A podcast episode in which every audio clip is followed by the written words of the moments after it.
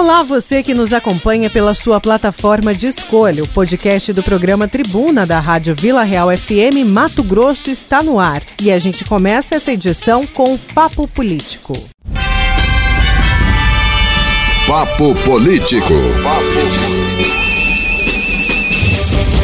Professor Haroldo Arruda Júnior, bom dia. Parece o que todos nós temíamos chegou, né? Será que teremos o lockdown? Bom dia. Exatamente. Bom dia, meu amigo Oliveira, bom dia a Nayana, bom dia ao Juca, ao Luiz Vieira, a todos os nossos queridos ouvintes da Rádio Vila, Vila Real. O lockdown é uma decisão de última instância, né, de segurança máxima. É um confinamento por completo em que você não pode sair de casa, é muito mais do que um distanciamento social. Realmente você não vai sair de casa, só vai sair em circunstâncias é, é, bem definidas, né, ou profunda necessidade que seja. Mas é, é uma medida de governo, é uma sugestão de governo aos municípios, Oliveira, considerando que ele não tem mais outra alternativa que não seja essa.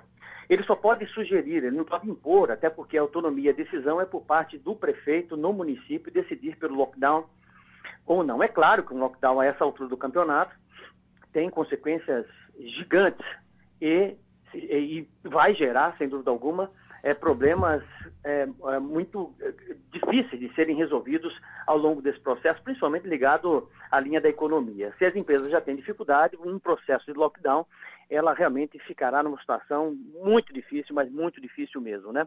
Você vê que houve um crescimento muito grande de contaminados, de pessoas contaminadas por conta do Covid-19, principalmente no interior do estado. E o governo sabe que esses pacientes acabam migrando do interior para a capital porque, de certa forma, alguns municípios já estão com o seu sistema de saúde colapsado. Fique passagem Sinop, Sorriso, Rondonópolis, né? E outros vêm apresentando altos índices de contaminação, no caso especificamente de Confresa, é, Primavera do Leste e, e, até Livramento, aqui próximo de nós, que já entrou entre os 20 municípios que tem uh, um número de contaminados bastante, bastante alto. Então o governo está tentando conversar com os municípios, tentando criar uma possibilidade de lockdown. Os, os países que tomaram essa decisão, China tomou essa decisão, é, Itália, Espanha, é, muitos outros países tomaram essa decisão por falta de controle mesmo de contaminação. Não existe outra opção, é, segundo especialistas, infectologistas, né, cientistas, é, de se barrar essa questão da contaminação se não for dessa forma. E nós temos também, eu já disse por várias vezes aqui no estado do Mato Grosso e no Brasil, um problema cultural, né? Na verdade, nós vivemos, essa é a leitura que eu faço da atual situação, nós vivemos em tempos extremamente sombrios no país, né? Porque nós temos é, a ganância e, sobretudo, a intolerância imperando é, por toda parte. Né? Intolerância política, a ganância, principalmente, né? Diga-se de passagem, muita gente ganhando dinheiro, superfaturando em cima da questão da Covid-19. Você tem, por exemplo, máscaras que eram vendidas ah, logo no começo da pandemia a 12 reais, a 18 reais uma caixa, 18 até no máximo 20 reais uma caixa com 50 unidades. Hoje, ela está sendo vendida a 200 reais, a 250 reais. Isso aí definitivamente é algo absurdo. Então eu conclamo a Secretaria de Fazenda do Estado de Mato Grosso, ao PROCON, né, as, as, as, os órgãos de controle para que realmente observem, observem essa situação. Paralelamente a isso, você tem outras muito mais graves. Você tem inúmeros óbitos que as famílias não aceitam que sejam, é, que foram, é, que, que, que, sejam registrados que foi morte por Covid-19. Temos um exemplo próximo, muito próximo da gente, aí dentro da próxima, do Grupo Gazeta de Comunicação, que é o primo do nosso colega Arizona, que houve, ele simplesmente se acidentou, foi um acidente de moto, acabou vindo a óbito, faleceu, e simplesmente registraram né, colocaram lá que ele morreu de Covid-19, nem velório puderam fazer. Então, esses absurdos né, estão tomando conta do, do país. Mas tudo isso acontece porque nós não temos um estadista. Alguém que possa, que com sabedoria, com proporcionalidade, com bom senso, possa unir as instituições e, junto a elas, a sociedade em prol independente de partido, em prol justamente no sentido de combater essa pandemia, de fazer o enfrentamento necessário dessa pandemia. É roubalheira para todo lado. É, os gestores, a maioria deles estão perdidos. utilizando a verba federal de forma irresponsável muitas vezes, né? não atendendo diretamente o que é necessário com relação à saúde. E realmente aqueles que estão preocupados com a coletividade, que estão preocupados com a população, estão espantados com o número de crescimento de, de, de contaminados, é, principalmente aqui no estado do Mato Grosso. Professor, o Paulo de Varzagrante pergunta: o Brasil tem caixa, tem suporte para fazer um lockdown? E ele, lógico, está se referindo é claro ao seguinte: as pessoas país, que não têm olha, condições. É, Oliveira, inclusive, essa foi uma, uma leitura da própria OMS recentemente, né? E, e nesse ponto a OMS está coberta de razão. O Brasil não tem a menor estrutura para fazer um enfrentamento em lockdown. Um distanciamento já prejudica a saúde, a, a área da economia de uma forma gigantesca, quanto mais um, um lockdown. É, nós não temos estrutura para isso e isso vai causar o enterro do país. O país já está quebrado, já está completamente quebrado, é, inclusive já está tomando dinheiro emprestado, trilhões de dólares para poder é, tentar ultrapassar passar por esse momento difícil. Né? Se você somar tudo que está sendo investido no Covid-19, no combate a esta pandemia, tudo que já foi enviado de dinheiro para governadores, né?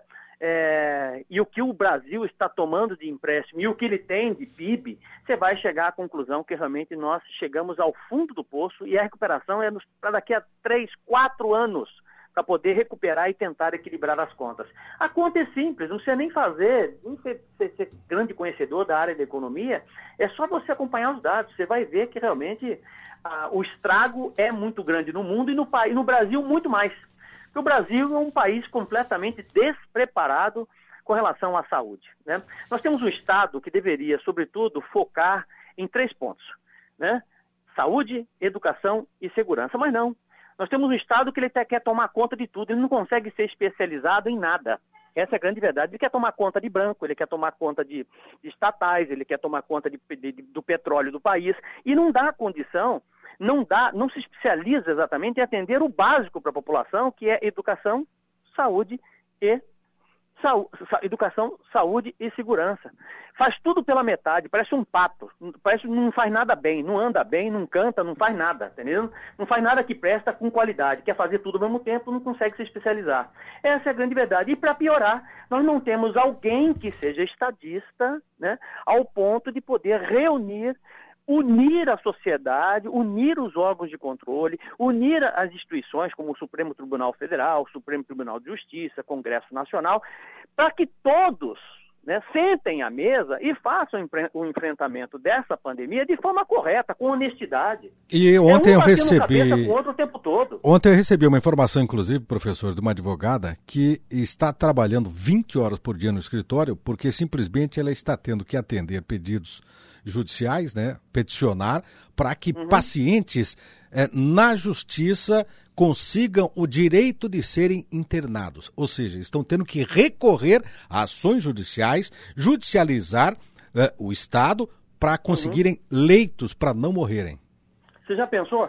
A situação é dificílima. Se na, na até para quem tem plano de saúde, Oliveira, né? Se precisar, por exemplo, de hoje de uma UTI no sistema privado de saúde, num hospital privado desse aí, não vai ter. Está completamente colapsado, não vai ter. E as demandas, as outras demandas comuns que sempre aconteceram e vem acontecendo, de pessoas que estão com dengue, de pessoas que estão com H1N1, de pessoas que têm infarto, de pessoas que têm AVC, isso continua de forma natural. Então aí você tem a pandemia somando tudo isso e colapsando o sistema de saúde. Então o alerta que o secretário Gilberto Figueiredo faz o tempo todo, né, e essa sugestão aos municípios de lockdown, é para isso. Eu não tenho dúvida, quer dizer, sabe, é, é, eu, não, eu, não, eu não tenho dúvida que aqui em Cuiabá e Várzea Grande, por exemplo, do jeito que está crescendo a questão da contaminação, a única saída, infelizmente, porque você não tem outra opção, né, você não tem outra opção, é uma catástrofe, uma vez decretado o lockdown aqui na nossa cidade. Tá? Porque vai acabar de enterrar todas as empresas, aí você vai ver, aí você vai ver o problema que vai ser a questão da economia. Nós já temos no Brasil 35 milhões de pessoas desempregadas. Não é brincadeira. Não é brincadeira. Um déficit de, de, de orçamento no país um, descomunal. Está entendendo? Quer dizer, só que as pessoas não visualizam isso. O servidor público federal, municipal, estadual, que de certa forma está confortável ainda recebendo o seu salário, vai sentir lá na frente a falta de receita, a Professor. falta, a, o corte muitas vezes. Sabe por quê? Porque o governo não tem dinheiro para isso. Só esse mês, o governo do estado do Mato Grosso perdeu quase 400 milhões. Professor, nós temos aqui um áudio do prefeito Aziel Bezerra, da cidade de Alta Floresta. Vamos ouvir aqui é, uma importante declaração dele em relação a esse alerta feito pela Secretaria de Saúde do Estado. Mas é, depois nós vamos colocar ele para falar. Ele, na verdade, é, comenta essa decisão, a preocupação, porque é uma cidade que não tem estrutura e, como a maioria das cidades do interior, o que, que acontece, né, professor? O paciente tem que ser recambiado, transferido para Cuiabá, onde já há 80% de ocupação dos leitos. É, essa é uma decisão muito difícil por parte do prefeito, né? É, porque essas decisões, esses dilemas, não são novidade, de certa forma, para gestores. Né? Durante a Primeira Guerra Mundial, Segunda Guerra Mundial, muitas decisões desta natureza tiveram que ser tomadas, inclusive durante a, a gripe espanhola também. Algumas decisões precisaram ser tomadas. O próprio primeiro-ministro inglês, Winston Churchill, tomou decisões importantíssimas eh, durante a guerra para poder salvar uma boa parte da população. Então, quando o prefeito decide não entrar em lockdown, ele está, de certa forma, eh, assumindo a responsabilidade de que o seu sistema de saúde, pelo menos, é capaz de atender a demanda que ele tem no seu município. Porque o município que não decreta lockdown, né, é, é, não decreta o lockdown e, e, e coloca é, na conta de Cuiabá e Várzea Grande o número de pacientes que vai aumentar, sem dúvida alguma, no seu município, ele está sendo irresponsável. Ele tem que medir isso de acordo com a capacidade de saúde que ele tem lá. É, agora carregou né? o áudio do prefeito lá. aqui. Vamos ver se a gente consegue ouvi-lo. Vamos ouvi-lo. É, hoje nós estamos aqui com 110 casos no município contaminado, mas nós tivemos uma situação diferente. Nós tivemos um foco isolado, que foi a cadeia de Alta Floresta, o presídio de Alta Floresta, que teve 60 contaminados. Então, a nossa posição hoje não são 110, são 50 pessoas contaminadas dentro do município de Alta Floresta, tirando esse foco isolado, que foram 60 dentro da cadeia. E também o Estado coloca com uma população de 50 mil habitantes Alta Floresta. Né? E hoje nós temos uma população acima de 70 mil habitantes e temos uma população flutuante aqui em torno de 30 mil habitantes dia, que Alta Floresta é um polo regional. Então, de acordo com os números do Estado, nós estamos numa situação muito grave. Mas na realidade não é essa. A realidade, nós estamos numa situação confortável até uma relação muito boa em relação à grande maioria dos municípios do Mato Grosso. O prefeito contradisse o, o governo do estado, diz que está é. tranquilo. É. E aí? Pois é, ele tem que se responsabilizar por essa atitude dele. Oliveira, o que é que está acontecendo? As pessoas estão batendo, estão com sintomas de Covid-19, né? estão procurando as unidades de saúde e não estão conseguindo ser testados, não conseguem fazer o teste. O ideal seria fazer o teste para saber se essa pessoa realmente está positivo, testando positivo ou não para a Covid-19. Testou positivo, inicia-se imediatamente, eu vou repetir, porque eu tenho certeza que o secretário está ouvindo, tem um monte de gente ouvindo, e eu estou sendo orientado por médicos extremamente competentes. Eu não sou médico, mas eu tenho amigos médicos que diz, todos dizem dessa forma, Haroldo, é preciso ter um protocolo de primeiro atendimento rápido rápido, testou positivo, já começa com, com medicamento, seja com azitromicina, seja com hidroxicloroquina, seja com qualquer tipo de medicamento, para que a pessoa não entre num processo inflamatório. Porque a pessoa, uma vez contaminada, no segundo, terceiro dia, quarto dia, o que está fazendo? O sujeito tem sintomas, vai, a pessoa no, no diz, olha, você volta daqui a alguns dias se você tiver com falta de ar. Aí já era, meu amigo. Aí a situação é gravíssima. Como é que vai salvar? Aí vai precisar de UTI, aí vai precisar de respirador mecânico. Então, esse protocolo de primeiro atendimento, ele é fundamental fundamental. É claro que ninguém vai tomar remédio sem prescrição médica e sem autorização do paciente. Mas Ele tem gente tomando, tem, mas tem gente tomando vermicida por conta própria aí, até porque não tem contraindicação, e pois esses é. vermicidas já sumiram das farmácias, professor. E não resolve. Perguntei hoje para um especialista, falou, Haroldo, eu estou tratando meus pacientes, tenho 35 pacientes, estou tratando com hidroxicloroquina. Eu não vou dar o nome dele aqui, que seria antiético da minha parte, tá? Mas eu não falei, olha, doutor, as pessoas estão tomando ivermectina, né? De 15 em 15 dias. Falou, não resolve, não vai resolver nada, isso é burrice. Você tomar remédio sem prescrição médica não vai resolver nada. Não é assim que a coisa funciona. Tá entendendo? Então, é, é, é, é, é o que eu falo, né? As pessoas estão entrando numa neura com a situação e, e, fica difícil você controlar, controlar isso. Eu, particularmente, acho que daqui para frente, apesar de nós já termos uma sinalização de estabilização do problema no país, isso não sou eu que estou dizendo, a própria OMS aceitou, declarou isso, né?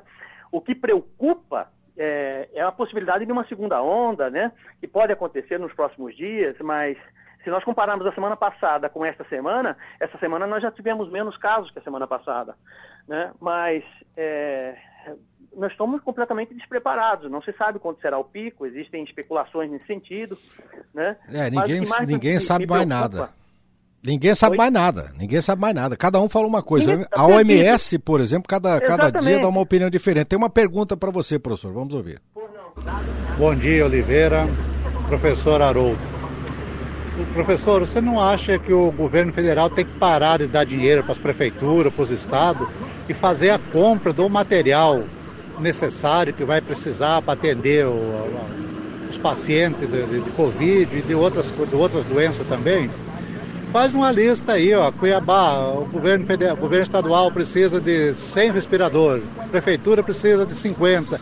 Em vez de mandar em dinheiro, manda a mercadoria, o respirador, porque se mandar em dinheiro não vai comprar, né? Todo mundo está vendo, os 42 mil, milhões que a prefeitura recebeu, sumiu. Agora recebeu mais de 90, também vai sumir, ou já sumiu. O que, que o senhor acha, professor? Não teria que mandar, em vez de mandar dinheiro, mandar o que está precisando? o remédio, as máscaras, enfim, o material hospitalar que está realmente necessitando. Bom dia, João de Oliveira. Acho, João, acho que você está coberto de razão, é bem isso mesmo. Só que isso deveria ter sido resolvido lá atrás. Quando eu digo que nós não temos um estadista, é que nós não temos alguém que possa, de certa forma, é, especificamente no caso do presidente da República, Jair Bolsonaro, chamar para si o problema e sentar à mesa com, com, com a, as instituições, com o Congresso Nacional, né, com os representantes importantes inclusive da própria sociedade civil, no sentido de fazer esse enfrentamento com sabedoria é, do Covid-19. Isso nós não tivemos. Aí foi feita uma distribuição aleatória, de certa forma, de dinheiro público para governadores e para prefeitos que, de forma inconsequente, não souberam nem aplicar. Tem inúmeros casos de dinheiro para a Covid-19 que você sabe que nem entrou, onde foi parar 40 milhões, onde foi parar 200 milhões, onde foi parar 50 milhões. Ninguém sabe onde foi parar esse troço todo. Você está entendendo? Então, não houve uma estratégia, planejamento nesse sentido. Está todo mundo perdido, inclusive o próprio governo federal. O governo federal está perdido nessa situação porque não tem dinheiro, porque mandou tudo o que tinha e o que não tinha, porque fez empréstimo para poder mandar. Tá entendendo? Os governos estaduais estão batendo cabeça, porque como que vai resolver uma situação dessa? Porque o sistema de saúde está colapsando por conta de inúmeros fatores, inclusive, pior, profissionais de saúde sem EPIs com qualidade, nós tivemos várias denúncias nessa, de, desta, desta natureza, né? É, com qualidade duvidosa, vamos dizer assim, tá? E se contaminando, não podendo se afastar, nem teste de Covid-19 podendo fazer, né? Quer dizer, olha como a situação é difícil. Sem UTI, né? Então é, é muito complicado, até para você que está aí eh, muitas vezes faz, trabalhando, voltando ao trabalho, cortou um dedo, precisou fazer um ponto, alguma coisa, você tem que correr para o hospital, como é que você vai fazer? É, hoje o é? tempo está curto, professor, nós vamos para a última pergunta do ouvinte aqui. Pois não. É, bom dia, bom dia a todos, bom dia professor. Eu vou fazer uma pergunta para o senhor. É, o senhor não acha que é muito difícil esse tipo de união que o senhor está falando, se todos estão querendo roubar, estão querendo dilipendiar o, o erário público, essa perseguição eh, absurda ao presidente da República, a tudo que estão sendo feito, não é um desespero, não é um desespero para roubar, tirar todo o dinheiro, pagar campanhas políticas. Não é isso? Como que, que um, um chefe de Estado vai controlar essa situação? Como? Distribuindo dinheiro para acalmar os ânimos? Me responda. se a roubalheira já está institucionada nesse país? Como que vai fazer? Qual a, qual a solução para um chefe de Estado tentar apaziguar tudo se todos estão atrás da mesma coisa? Dinheiro, dinheiro, dinheiro e dinheiro. É, deixa eu deixar uma coisa bem clara que eu acho importante. Ah, um chefe de Estado, um líder, ele precisa primeiro ser admirado, né? Para depois ser respeitado. Ninguém é respeitado sem ser admirado. O que nós temos hoje é uma construção que não foi feita por parte do presidente da República, Jair Bolsonaro, lá atrás, quando ganhou a eleição, eleição quando ganhou a eleição, tá? de uma construção de um país que possa é, se unir exatamente fazendo os enfrentamentos necessários. Né? Então, o que nós temos hoje é um país dividido. Nós temos hoje é, um Supremo Tribunal Federal é, que virou um partido político, querendo legislar. Quer dizer, cada um no seu buraco, cada um no seu quadrado. Um estadista, a diferença de entre um, um político estadista de um político medíocre é exatamente essa. É a capacidade dele ser admirado pelas pessoas, tá, seu ponto de vista de comportamento e atitudes. Isso é muito importante. Tem que deixar muito claro isso. É preciso que, que os governantes sejam preparados, sejam respeitados, para que a sociedade possa confiar e ter credibilidade e dar credibilidade a essas instituições. Hoje nós temos o Supremo Tribunal Federal sem credibilidade, o Supremo Tribunal de Justiça sem credibilidade, nós temos inúmeros bandidos soltos em nosso país. Nós sabemos que a lei hoje não funciona para todo mundo, só funciona para poucas pessoas, né?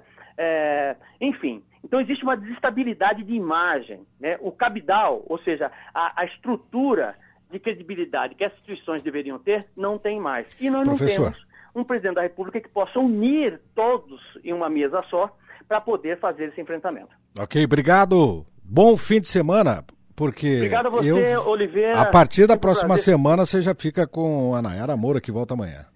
Legal. Obrigado você, tá? É, Oliveira, é, obrigado a, Nayana, obrigado ao Juca, a todos os nossos queridos é, ouvintes, convidando a todos a assistir o Cidade Alerta, 17h50, aí na TV Vila Real, as, uh, canal 10.1. E neste sábado, o Cadeia Neles, que eu vou apresentar o Cadeia Neles também, que é comigo, tá bom? Um abraço a todos. Um abraço, professor. E a Nayana tem aqui uma nota da Prefeitura se posicionando a respeito dessa orientação do Estado, né, Nayana? Isso mesmo. A Prefeitura informa que a gestão não vai se furtar a adotar nenhuma medida que seja em benefício da saúde e também pela preservação da vida das pessoas e reafirma que todas as medidas já adotadas e as futuras baseiam-se no comportamento da evolução da doença aqui na capital. A Prefeitura ainda lembra que antes do primeiro caso ser registrado, aqui em Mato Grosso, é, eles já deram entrada, início a um rigoroso protocolo, seguindo todas as diretrizes da Organização Mundial de Saúde para evitar a disseminação do novo coronavírus, o que incidiu na criação de um comitê municipal de enfrentamento, elaboraram vários é, planos de prevenção, adotaram várias medidas, eles reforçam aqui de tudo que tem sido adotado desde o início dessa pandemia mas não disseram se vão atender ou não essa recomendação de lockdown do, do governo do estado. Eles disseram ainda que o prefeito Emanuel decretou o toque de recolher, reforçando aqui que segue até o dia 28 de junho. Pode ser que, então, depois desse do dia 28, a gente tenha um novo decreto com medidas mais rígidas, né? Ou seja, o prefeito Emanuel Pinheiro vai pagar para ver.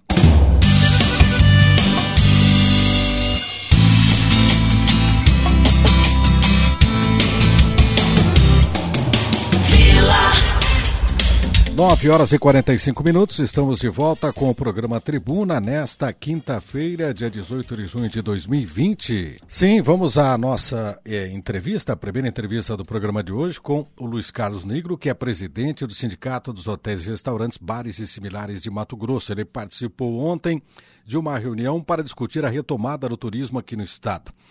E vamos agora ouvi-lo. Luiz Carlos Negro, empresário, presidente do sindicato. Bom dia. Uh, qual o resultado, que decisões saíram desta reunião em prol do turismo que sofreu e continua sofrendo com essa pandemia, né, presidente? Bom dia. Bom dia, Oliveira. Um grande prazer estar aqui com você. Bom dia, Nayana. Prazer muito grande. Bom dia também para todos os ouvintes aí da rádio.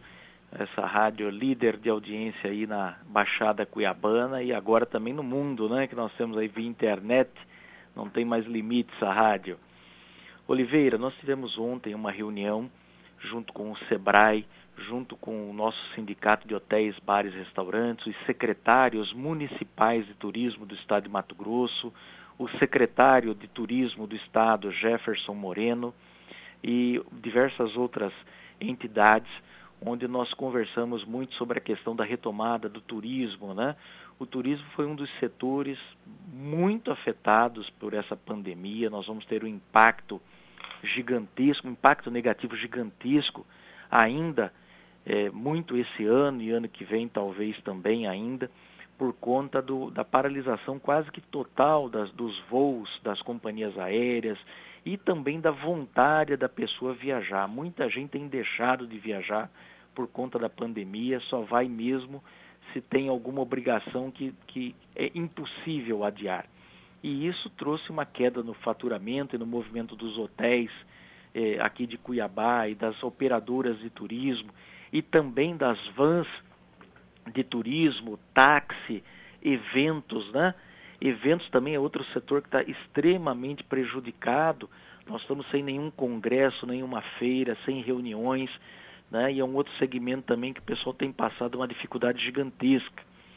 Então, para enfrentar tudo isso, nós nos reunimos ontem, sentamos com o secretário e tivemos várias, é, é, várias situações e vários pontos que nós vamos trabalhar em conjunto com a secretaria, em conjunto com o SEBRAE, em conjunto com o SENAC e os sindicatos das classes envolvidas. Né?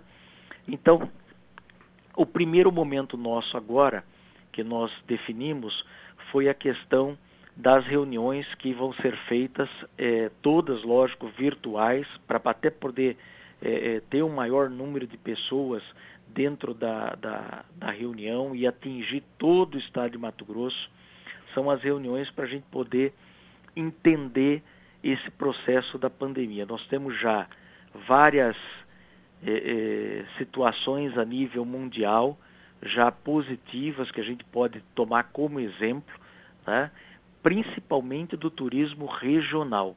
Então, a primeira medida nossa que nós definimos, e vai ser já feita a primeira reunião é, através da ideia do secretário Jefferson Moreno e do governador Mauro Mendes, vai ser fortalecer o turismo regional aqui dentro do próprio estado de Mato Grosso nas regiões próximas, né? Presidente, é, o, os, os protocolos de segurança permitiram que bares, restaurantes e similares voltassem a funcionar. Mas e a questão dos hotéis e pousadas?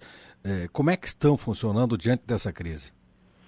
Os hotéis e pousadas, eles já estão trabalhando com um protocolo de segurança. Nós temos aí o Ministério do Turismo elaborou um protocolo de segurança para eh, as empresas de hospedagem, as empresas transportadoras turísticas e, e os atrativos turísticos. O nosso sindicato também lançou um protocolo para higienização de ambientes e, e todo o contexto que se tem conhecimento hoje para combater o vírus. Né? Nós temos desde a entrada dos hotéis o tapete higiênico que tem o, a solução é, com com cloro para poder matar o coronavírus no sapato, a pessoa já entrar, a limpeza das malas com álcool né, 70 ou, a outra substância é, desinfetante ou outra substância desinfetante que mata os germes. A limpeza dos apartamentos está sendo feita com produtos mais fortes. Nós temos um protocolo mais rigoroso com as camareiras para a limpeza dos apartamentos. Durante o período de permanência do hóspede do apartamento, é, não é feita a limpeza do apartamento com o hóspede dentro, só depois que sai. Após a saída do hóspede, o apartamento é completamente higienizado, inclusive todos os ar-condicionados na saída do hóspede são higienizados com a, a borrifação, igual a prefeitura tem feito nos pontos de ônibus. Nós temos os equipamentos de, de, pulverização dentro do apartamento, o apartamento é inteiramente pulverizado antes da camareira entrar. Né? Os restaurantes têm tido a, a, o cuidado do, do, uso da máscara também para todos os funcionários, a questão do álcool gel, a limpeza das mãos constantemente, né? e a limpeza das mesas, quando o cliente sai, é, é, é limpa a mesa com, com álcool ou uma substância desinfetante, e para que o outro cliente possa se sentar. Foi reduzida a capacidade para 50% do estabelecimento Os hotéis também reduziram a capacidade é, do hotel. Alguns hotéis estão servindo café da manhã no apartamento para poder é, também diminuir o contato entre os hóspedes, essa e é a, uma outra novidade. E a então, taxa de ocupação dos leitos deve ter caído o quê? 70%, 80%, presidente? Caiu muito. Nós temos a maioria, até 90%, Oliveira. Nós temos hotéis aí com, com 10, 12% de ocupação, né, na sua grande maioria, porque não temos o hóspede. Cuiabá, que era um hub é, de aviões, né, nós temos aí quase 60 voos diários aqui em Cuiabá. Hoje nós estamos com menos de 5 voos diários para Cuiabá. Né? Dependendo do dia, tem até menos, menos que três voos. Né? Então, no sábado e domingo, praticamente não tem nenhum voo. Então, realmente, isso aí prejudicou muito o fluxo turístico. Aqui no estado também a queda é, praticamente encerrou todos os voos que a gente tinha conseguido para o interior do estado né, o caso de Sinop, que retomou essa semana passada, Alta Floresta, Barra do Garças, é, é, Rondonópolis, praticamente todos os aeroportos de, Cuiabá, de Mato Grosso estão sem voo, assim como todo o Brasil, né? Isso não foi uma, uma coisa só de Sim. Mato Grosso. E no que diz respeito aos desempregos, as, esses hotéis, pousadas, bares, restaurantes foram obrigados a reduzir os seus quadros e agora recomeçam a contratar, né? Voltar a funcionar, logicamente vão precisar desses profissionais de novo. Mas ainda não é. Ainda não, Oliveira. Ainda não? Nós tivemos um quadro, estamos ainda passando por um processo ainda de demissão. Num primeiro momento, nós temos o hotel Intercity que fechou as portas, é, demitiu todos os funcionários. Ontem eu tive a notícia do Hotel Comfort também que suspendeu as atividades. Né? Lá no início da pandemia, vários hotéis fecharam e os colaboradores foram colocados todos na suspensão do governo né, na, na, na, MP 936, e, e hoje retomando as atividades, é, a partir de junho o pessoal retomou as atividades, mas a grande maioria está demitindo os funcionários pela falta de cliente. Então nós estamos tendo aí um enxugamento dos quadros, infelizmente ainda. Eu acredito, através dos estudos que a gente tem feito, que em setembro ou outubro que nós vamos começar a nossa retomada, para ter uma normalidade somente em março do ano que vem. Agora, essa, esse movimento ele varia dependendo de cada região, né, presidente? Por exemplo, no final de semana que teve Dia dos Namorados, o feriadão, Corpus Christi e tal, Chapada estava com os hotéis lotados. Em compensação, eh, o pessoal eh, das pousadas da região do Pantanal, que aliás tem excelentes acomodações de padrão internacional, ainda sofre um pouquinho, né? Isso, Oliveira. Então nós temos aí realmente, mas foi só um dia, Sim. né, do dia dos namorados. Os outros dias nós estamos aí com as ocupações muito baixas em Chapada, né? Um dia só não resolve. Nós temos 30 dias no mês, as contas nós são de 30 dias, mas Chapada tem melhorado o movimento no final de semana. De sábado para domingo voltou pouco, mas voltou, né? A região do Pantanal é a mais afetada. Você falou em, são duas regiões mais afetadas: Pantanal e Alta Floresta. Porque em Alta Floresta e Pantanal nós temos muito o turista estrangeiro, Isso. que hoje está impossibilitado de vir, primeiro por conta do corona, e mesmo se ele quisesse vir, a restrição de voos. Nós quase não temos voos aí é, é, dentro da nossa, do, do, do, país, do mundo todo, né? Tá, a restrição de voos foi muito grande. Então nós temos aí um, um problema sério. E o Pantanal, nós estamos agora na temporada. Então, quando passar esse problema da, do coronavírus, nós vamos estar tá na baixa temporada, que em outubro, novembro já não temos mais o turista. Né? Então isso aí vai ser um problema seríssimo para essas duas regiões e nós, juntamente com o senador Carlos Fávaro, junto com o senador Wellington Fagundes, nós temos feito um trabalho de conscientização lá no Ministério da Economia, junto com o ministro Paulo Guedes, de que nós precisamos, para a área do turismo, estender, a, pelo menos até fevereiro, essa ajuda do governo da suspensão temporária do contrato de trabalho, senão nós não vamos sobreviver na região de alta floresta e na região do Pantanal. Por quê? Porque agora é alta temporada para essas regiões. Sim. E agora a alta temporada está praticamente zero movimento. É, o Festival de Cáceres, por exemplo, que atraía turistas do mundo inteiro, festival internacional, o maior de pesca embarcada do mundo, não vai ter. Assim como não tem Festival de Inverno de Chapada, não tem Festival de Praia em Barra do Garças, então os principais eventos todos foram cancelados, né? Exatamente. O, Festival de Inverno, que o Grupo Gazeta sempre organiza, tá? não, também não vai ter. Quer dizer, esse praticamente é um ano perdido para a indústria de eventos e a indústria de turismo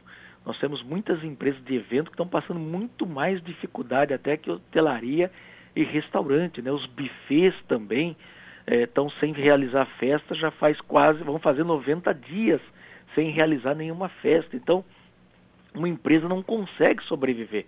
Sem a ajuda do governo, nós teremos aí milhares de desempregados no estado de Mato Grosso.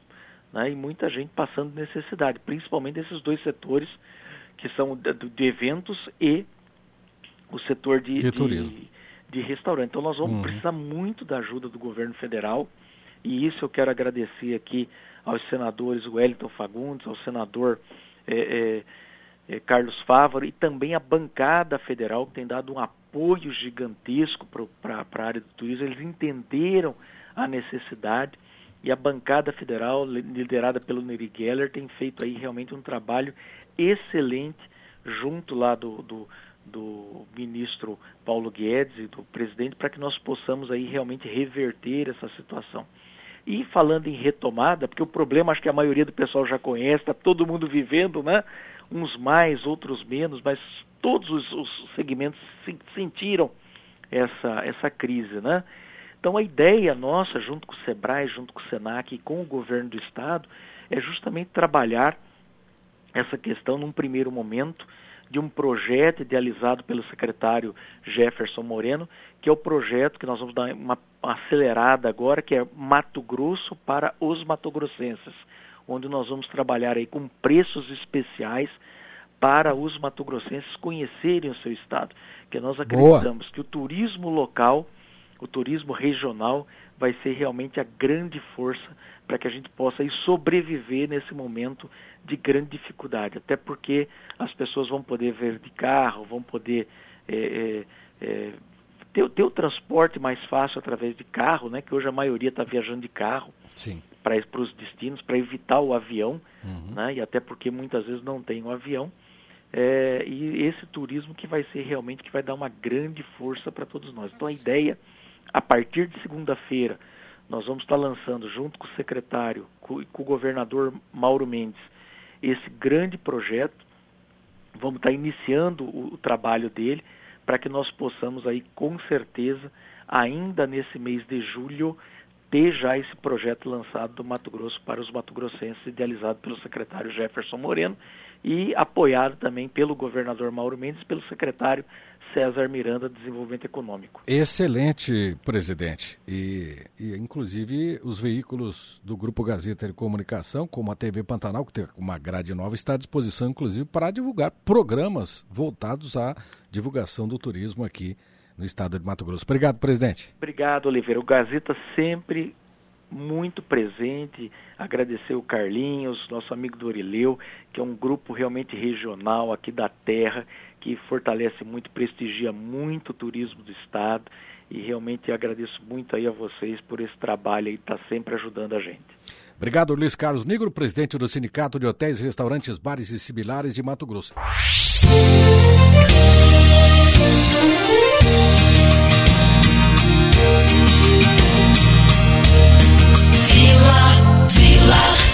Estamos de volta com Tribuna desta quinta-feira, dia 18 de junho de 2020. A prefeita de Várzea Grande, Lucimar Campos do DEM, recebeu mais um voto no Tribunal Superior Eleitoral, o TSE, para que seja restabelecida sua cassação. O ministro Alexandre de Moraes acompanhou o relator Edson Fachin. O processo por excesso de gastos com publicidade em ano eleitoral se arrasta desde 2016. Ainda faltam os votos dos ministros Luiz Roberto Barroso, Luiz Felipe Salomão, Og Fernandes, Tarcísio Vieira de Carvalho Neto e Sérgio Silveira Banhos. Para que a cassação seja restabelecida, é necessária apenas a maioria simples, ou seja, quatro dos sete votos. Se já há dois, mais dois votos, a prefeita de Várzea Grande pode perder o seu mandato. Será que isso vai acontecer? Por isso nós convocamos e convidamos aqui para participar do programa Tribuna de hoje o advogado especialista em direito eleitoral, eh, José Antônio Rosa. Bom dia, doutor. Bom dia, Oliveira Júnior. Bom dia, amigos ouvintes da programa Tribuna. É um prazer estar aqui, podemos esclarecer esses pontos aí para os ouvintes e para todos os eleitores do, de Várzea Grande do estado de Mato Grosso. Bem, a sessão plenária do TSE está em andamento nesse momento. No intervalo, acabei de dar uma espiada, ela ainda não começaram a julgar esse caso, né?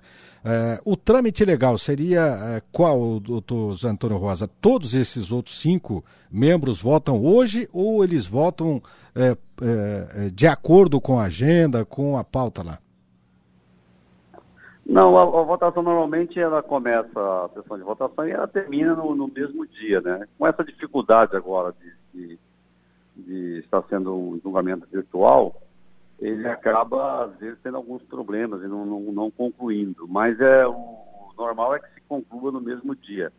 E é, se não houver nenhum pedido de vista, eu acho que não mas se houver pedido de vista, aí sim suspende a votação e espera-se é, devolver a vista. Mas acredito que não vai ter esse pedido de vista e deve ser votado tudo hoje, deve ser concluído hoje esse, essa votação. Perfeito, doutor. Olha, o Partido Social Cristão, que é a parte né, é, que provocou esta denúncia contra a prefeita Lucimar Campos, na época disse que ela teria gastos excessivos com publicidade, o que levou inclusive à cassação em primeira instância aqui pelo Tribunal Regional Eleitoral em Mato Grosso. Ela recorreu desta decisão e até agora então está com dois votos contrários à sua defesa. E eu me debrucei, tive. É, o trabalho de estudar o processo nessa noite anterior, doutor, e vi o seguinte aqui no mérito do, do processo, que a divulgação de publicidade institucional por meio de site oficial em período vedado configura a prática de conduta vedada prevista no artigo 73, inciso 6 da Lei 9.504 de 97, consoante com a jurisprudência pelo Tribunal Superior Eleitoral. Ou seja, as dúvidas que pairavam sobre que tipo de publicidade que havia sido feita e que levou até a denúncia foram reveladas pelo processo de que a prefeitura usou o site oficial, que é uma página que toda a prefeitura, todo órgão tem, para divulgar as ações que a prefeita eh, fez na ocasião. O que o tribunal julgou e o, TR, e o TSE até agora vem é, concordando é que ela não poderia ter feito isso por se tratar de um período muito próximo à eleição. Foi mais ou menos isso, doutor? É, são dois tipos de, de, de procedimento. Primeiro, vamos lá do, do, do início. É, essas ações aí que você se refere, a ação do PSC, elas são duas ações, é uma do PSC e uma do, PS, do PSDB. É, do PSDB, o titular da ação sou eu, e do PSC é um outro colega advogado. É, essa, o juiz cassou o mandato da prefeita lá em Várzea Grande, o juiz titular da zona eleitoral, e eles fizeram recurso para o Tribunal Regional Eleitoral que é, revogou a decisão é, do, do, é, do, juiz lá na, na, em Várzea Grande. É, primeiro que lá atrás, quando começou, tentaram-se de todas as maneiras protelar as decisões, né? É, com testemunhas, com testemunhas fora de, de, município, com testemunha fora do Estado, é, para poder é, enrolar a maior parte do tempo possível e passar o tempo, né? É, infelizmente, nós chegamos aqui ao final do mandato já de quatro anos da prefeita e agora é que está sendo julgado é, esse, esse caso.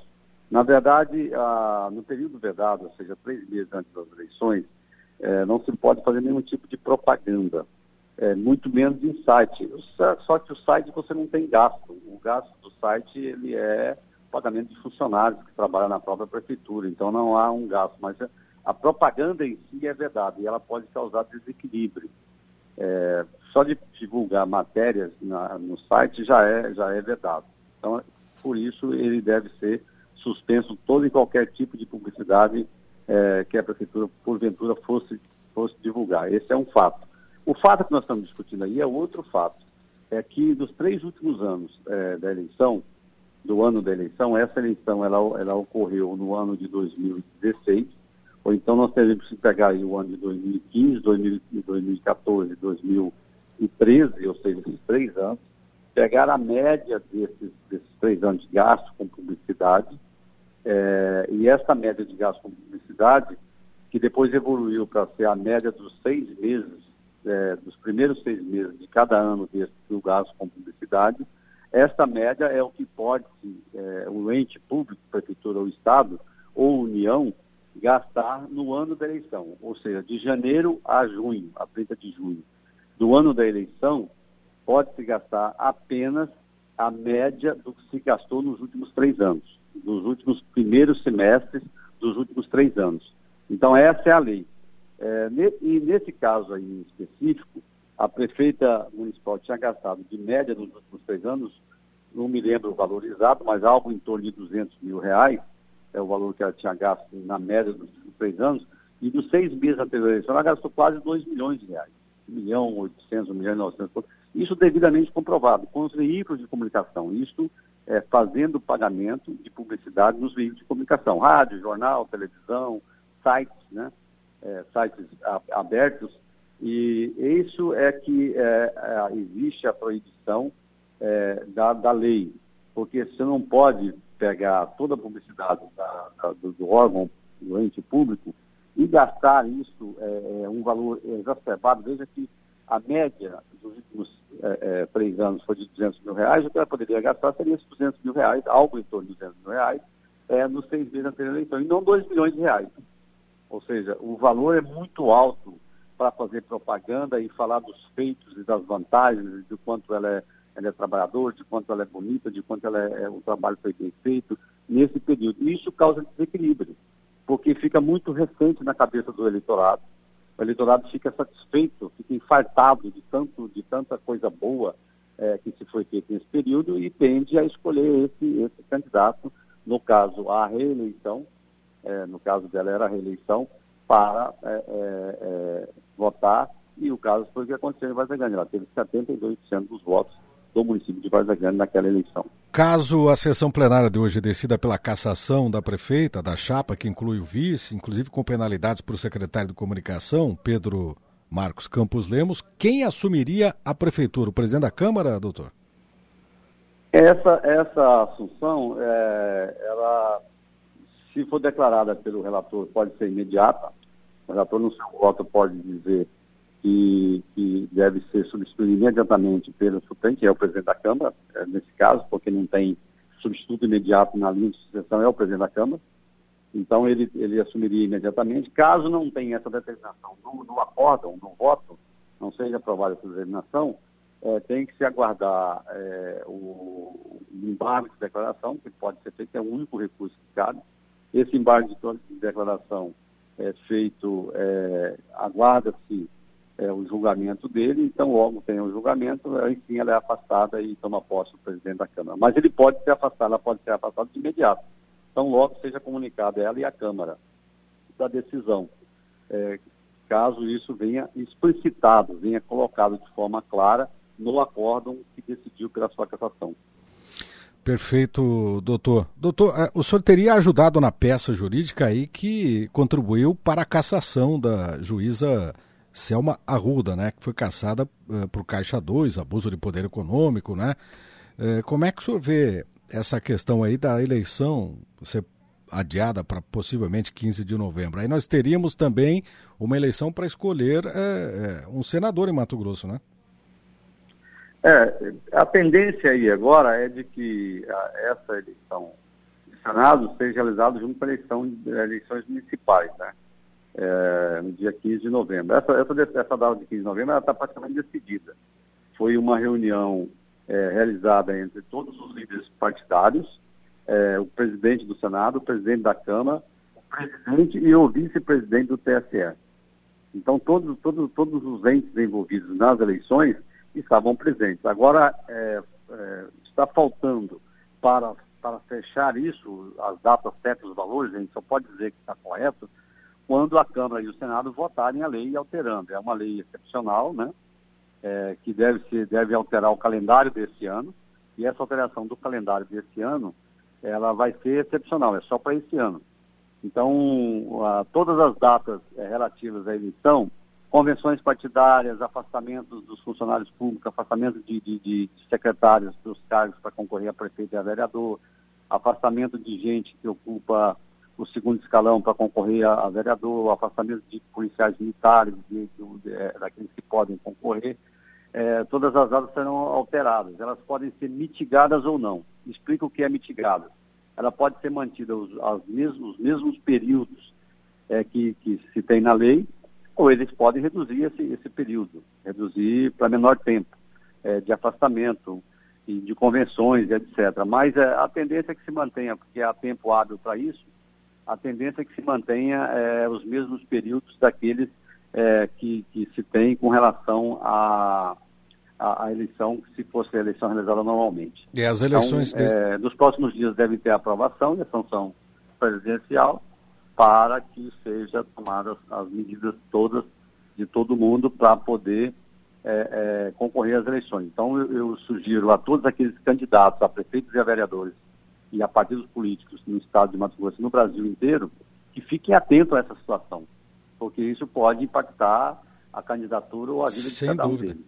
Sem dúvida. E por falar em candidaturas, doutor José Antônio Rosa, é, o, o TSE, o TRE, divulgaram na semana passada uma lista de políticos que estavam naquela relação dos fichas sujas, né, que responderam algum processo, que tiveram foram caçados ou foram presos, enfim, que estariam inelegíveis e que passado o tempo, eles agora podem voltar a concorrer nas eleições desse ano. Como é que o senhor vê isso?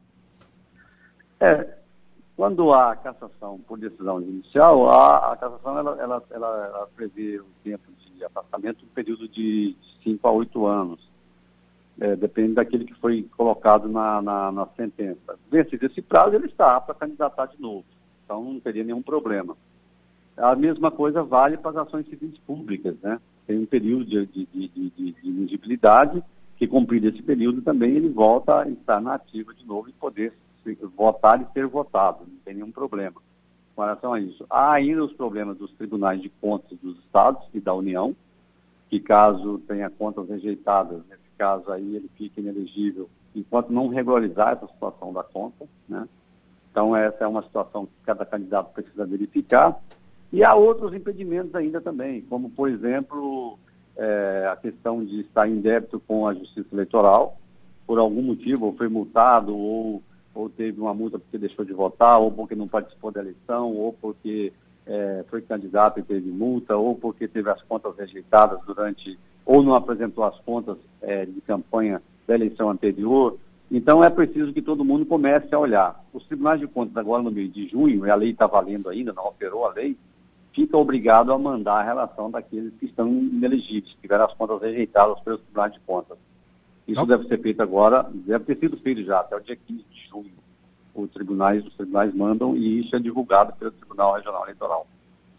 Ok, doutor José Antônio Rosa, obrigado pela sua participação aqui no programa Tribuna. Eu que agradeço, Oliveira Júnior, espero ter contribuído aí com vocês e com a população. Estaremos sempre à disposição. Qualquer esclarecimento, qualquer dúvida que se tiverem aí com relação a isso, podem contar comigo, estamos aqui para tentar ajudar. Ok, obrigado. José Antônio Rosa, advogado especialista em direito eleitoral e.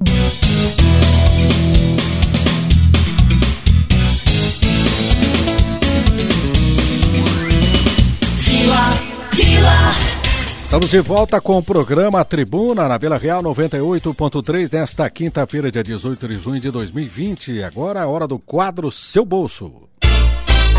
Seu Bolso. Oferecimento Guzmán, solução para a sua obra. Faça seu orçamento através do WhatsApp 3621 3767. 10 e 36 no quadro Seu Bolso de hoje, vamos falar com Clademir Salmória, diretor executivo do Cicobi Central Rondon. No primeiro trimestre deste ano, o Cicobi Brasil registrou 64 bilhões em estoque de crédito, uma alta de 22% em relação ao mesmo período do ano passado. O Clademir nos traz agora os números de Mato Grosso e explica como ser um cooperado pode ser um bom investimento financeiro nesse período, né? Onde o dinheiro está sumindo, né, Clademir? Bom dia. Bom dia, Oliveira Júnior. Uma satisfação poder estar falando com vocês novamente aí, com toda a família da Vila Real, nossos ouvintes, né? um excelente dia, uma excelente manhã aí. Obrigado pela oportunidade e uma maneira também da gente estar tá levando aí a informação e a comunicação de maneira bastante direta e prática a todos os nossos cidadãos. Claudemir, é, muita gente tem dinheiro na poupança e tem essa questão do FGTS, que às vezes a pessoa não pode sacar e fica lá 10, 15 anos e não rende absolutamente nada, porque o rendimento é muito baixo. Quem tem dinheirinho para investir hoje, qual seria o melhor investimento? Ah, hoje nós temos, é, principalmente nesse momento da, da pandemia, que infelizmente, querendo ou não, ele traz uma turbulência muito grande, né, Oliveira Júnior, a todo o mercado financeiro, mas o, o que tem se destacado muito são ah, os modelos, vamos dizer assim, mais tradicionais, mais conservadores, principalmente nesse momento, de bastante variação no mercado né, de debêntures e commodities, né, do mercado de ações, mas são as aplicações tradicionais, como os, os certificados de depósitos cooperativos, né, o certificado de depósito bancário, que é as aplicações aí é, a prazo. Né. Esse tem sido um dos produtos que tem trazido uma movimentação bem significativa, uma elevação, principalmente nesses últimos 90 dias. E temos alguns produtos né, do mercado, principalmente, que são as letras de crédito do agronegócio, né, mais conhecida como as LCAs, que tem sido também uma grande oportunidade, onde para investidores, pessoa física, ela tem a isenção né, do imposto de renda. Dessas opções que você citou, Clademir, qual que teria o melhor rendimento aí? É, hoje, hoje nós estamos falando aí do, do, do certificado de depósito bancário, né, que é o depósito a prazo aí, ele tem sido sim uma das excelentes linhas, né, para se trabalhar, assim como a própria LCA, que é um produto ainda novo, vamos falar assim, no mercado, mais conhecido, né? Mas ele, o, o depósito a prazo é um bom investimento, principalmente no mercado cooperativo, ele tem tido um retorno acima da média praticada pelo mercado financeiro bancário, vamos falar assim, como uma forma do cooperativismo né, proporcionar um melhor rendimento e uma rentabilidade para o seu quadro de associados, cooperados, que são os verdadeiros donos do negócio. Né? Como é que funciona para um cidadão hoje que tem uma conta no banco normal e pretende se tornar um cooperado para fazer parte do Cicobi?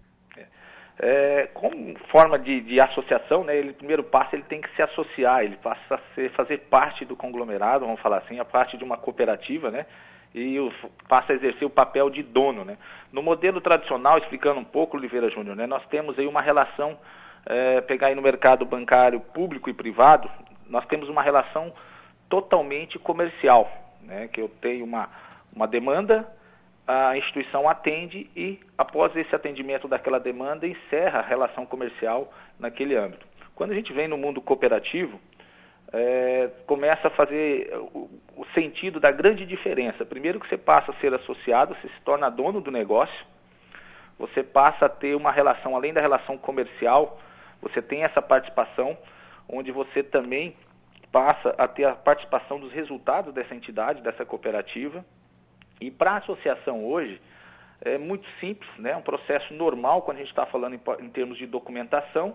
E hoje nós estamos falando aí para você se tornar um associado do Cicobi, você com 20 reais, que é uma, o valor mínimo de cota capital, né? É, para integralização, você já se torna um associado. E a partir desse momento você passa a ter acesso ao amplo portfólio de produtos e serviços né, que estão hoje à disposição do nosso quadro de associado, da nossa sociedade, que ele se é muito, é, vamos dizer assim, muito parecido, ou praticamente idêntico, né, como a commodity que virou, é, todos os produtos e serviços né, que existem hoje no sistema financeiro bancário, as cooperativas também têm no seu, na sua plataforma, dentro do seu portfólio de negócios. Claudemir, o que é que mudou durante esse período de pandemia no funcionamento das agências? Nós percebemos, por exemplo, um crescimento né, natural da utilização dos apps, as pessoas com smartphone fazendo suas transações. Houve a necessidade, por exemplo, eh, do próprio Cicobi, como de outros bancos, de aperfeiçoarem esses serviços, melhorarem eh, esse tipo de atendimento, já que o atendimento presencial foi bastante reduzido? É. Nós, vamos falar assim, nada é o aspecto sorte, mas sempre a gente traz na questão da competência, Oliveira Júnior. Então, nós somos muito felizes porque o nosso aplicativo, né, o aplicativo principal, a gente colocar em mobile do Cicobi, é um aplicativo que já vem sendo avaliado como um dos melhores aplicativos do país, né, no sistema financeiro, eh, nos últimos cinco anos. Então, essa condição deu para nós aí uma acessibilidade né, e ter essa disposição dos nossos associados. Para você ter uma noção aqui no estado de Mato Grosso, né, especificamente, mais de 90% das transações realizadas nesse período de pandemia foi através de canais digitais. Então isso foi, foi muito tranquilo para a gente poder absorver isso em termos de tecnologia, né, tendo isso uma tecnologia de ponta. E o desafio, sim, foi a mudança cultural que essa pandemia tem provocado eh, no modelo de negócio a todos nós brasileiros, né, Oliveira Júnior? Quando a gente analisa o mercado e pegando inclusive a fala do, do presidente da Febraban, o Vilaim, é, um movimento que levaria para redesenhar ou para chegar nesse novo normal, né, que é esse mundo do atendimento digital financeiro que levaria em torno de cinco anos, a própria pandemia está trazendo isso para uma expectativa de um ano e meio a dois. Então a gente tem sim o desafio de manter esse cuidado para que toda a sociedade né, possa passar por esse grande desafio, especificamente na saúde. Né? Então, todos os cuidados necessários e recomendações, seja do Ministério da Saúde, como também né, as nossas eh, publicações, tanto a nível estadual quanto eh, municipal, é, sendo preservadas e cuidadas, né? E atenção, mas a grande, o grande ponto é que essa, essa pandemia veio acelerar uma mudança muito grande no modelo cooperativismo de crédito. E se me permite, Oliveira Júnior, a gente trazer ali, já destacando um pouquinho do modelo cooperativo, né? Se a gente pegar aí nos últimos 10 anos, vocês vão é, em qualquer análise que vocês fizerem, vocês vão ver que o cooperativismo cresce em média, especificamente o cooperativo de crédito, né, cresce em média é, acima de 20% ao ano, que é um crescimento muito significativo. E qual que é o, o grande ponto que eu trago aqui para a reflexão de todos os ouvintes também? É, a grande diferenciação está que, historicamente, nos momentos de maior crise econômica vivida no nosso país, nos últimos 20 anos, foi o momento em que mais as cooperativas de crédito cresceram.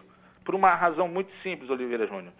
É o fato de você ser dono e a cooperativa ser uma entidade da sociedade, a acessibilidade ela está muito mais próxima. Então você tem essa condição é, de ser cooperado, de ser dono, a cooperativa estar te atendendo e ela não visa apenas o fator lucro, né, o retorno sobre patrimônio por ser uma cooperativa, ela trabalha muito no cuidado do nosso associado, da sociedade, principalmente nesses momentos de crise, aonde você tem isso comprovado em vários artigos aí, que as cooperativas são os canais que mais nós temos acesso de crédito é, no país nesse momento de, de pandemia. E então, por falar essa em... aproximação é uma das grandes diferenças do modelo cooperativo. Sim, e por falar em crédito, Clademir, como é que fica a situação? Vários bancos anunciando, inclusive, propostas de renegociação de dívidas nesse período, porque muitas pessoas perderam emprego, tiveram redução de salário, outras realmente não têm condições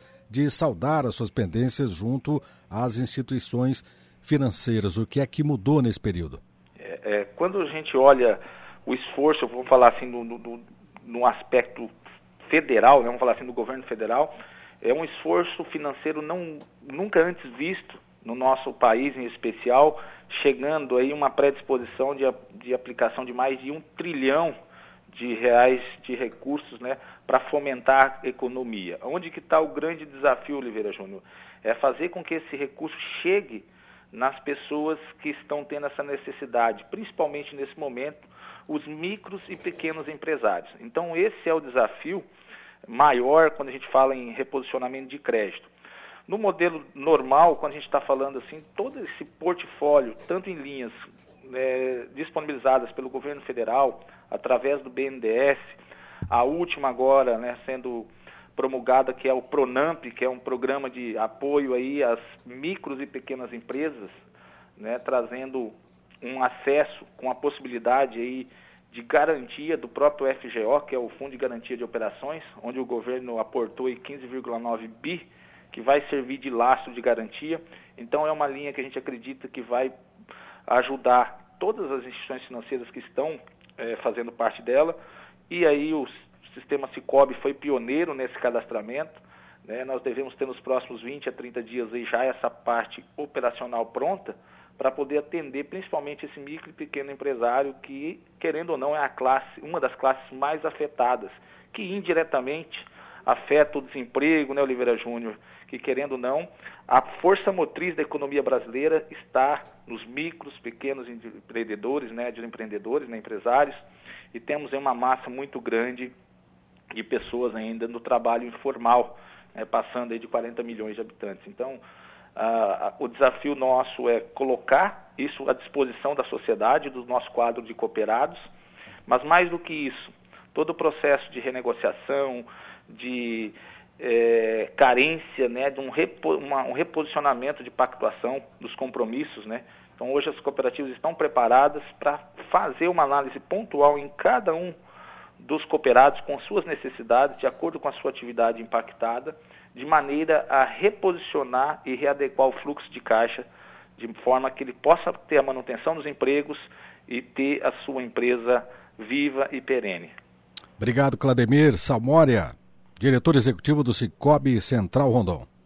Obrigado, Oliveira Júnior. Eu gostaria, finalizando aí, também a agradecer a todos pela oportunidade demonstrar aí como você trouxe um chamamento no início da sua fala, o sistema Cicobi, mesmo no sistema no momento de pandemia, no primeiro trimestre, é, realizou aí uma evolução no seu resultado na casa de 32,5% em relação ao mesmo período do primeiro trimestre de 2019.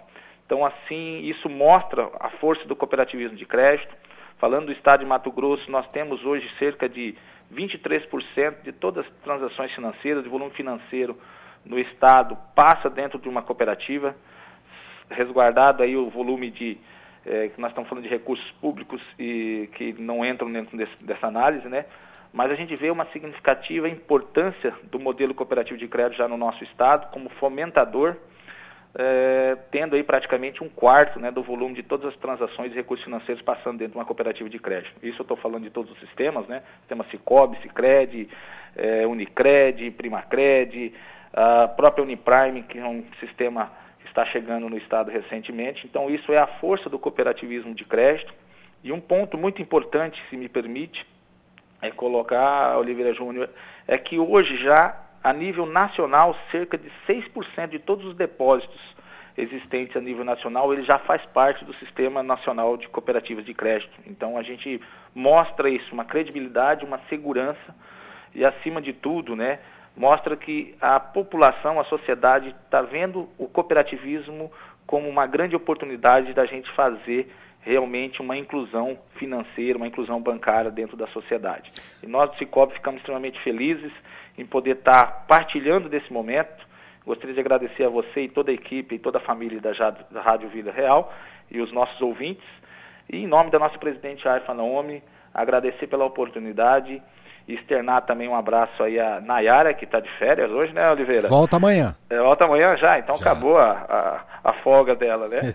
e a nossa querida Nayana também, que sempre tem nos, nos atendido e recebido aí com muita cordialidade, como é uma singularidade de toda a família Rádio Vídeo Real. Obrigada, Clademir. Obrigado. Oliveira, antes de você expressar, eu queria só te agradecer por esses dias que você ficou Igualmente. aqui me fazendo companhia. Você Obrigado. que sempre atende a gente aqui no Tribuna e também é muito querido por nós e pelos ouvintes. Muito obrigada, viu? Obrigada eu. E essa foi mais uma edição do programa Tribuna no podcast. Apresentação e produção Nayara Moura e Nayana Bricar. Reportagens Luiz Vieira. Operador de áudio Juca Santos. Edição e montagem Odílio Martins. Diretor de jornalismo Davi César. Diretor artístico Lennon Franz. Obrigada pela companhia e até a próxima edição.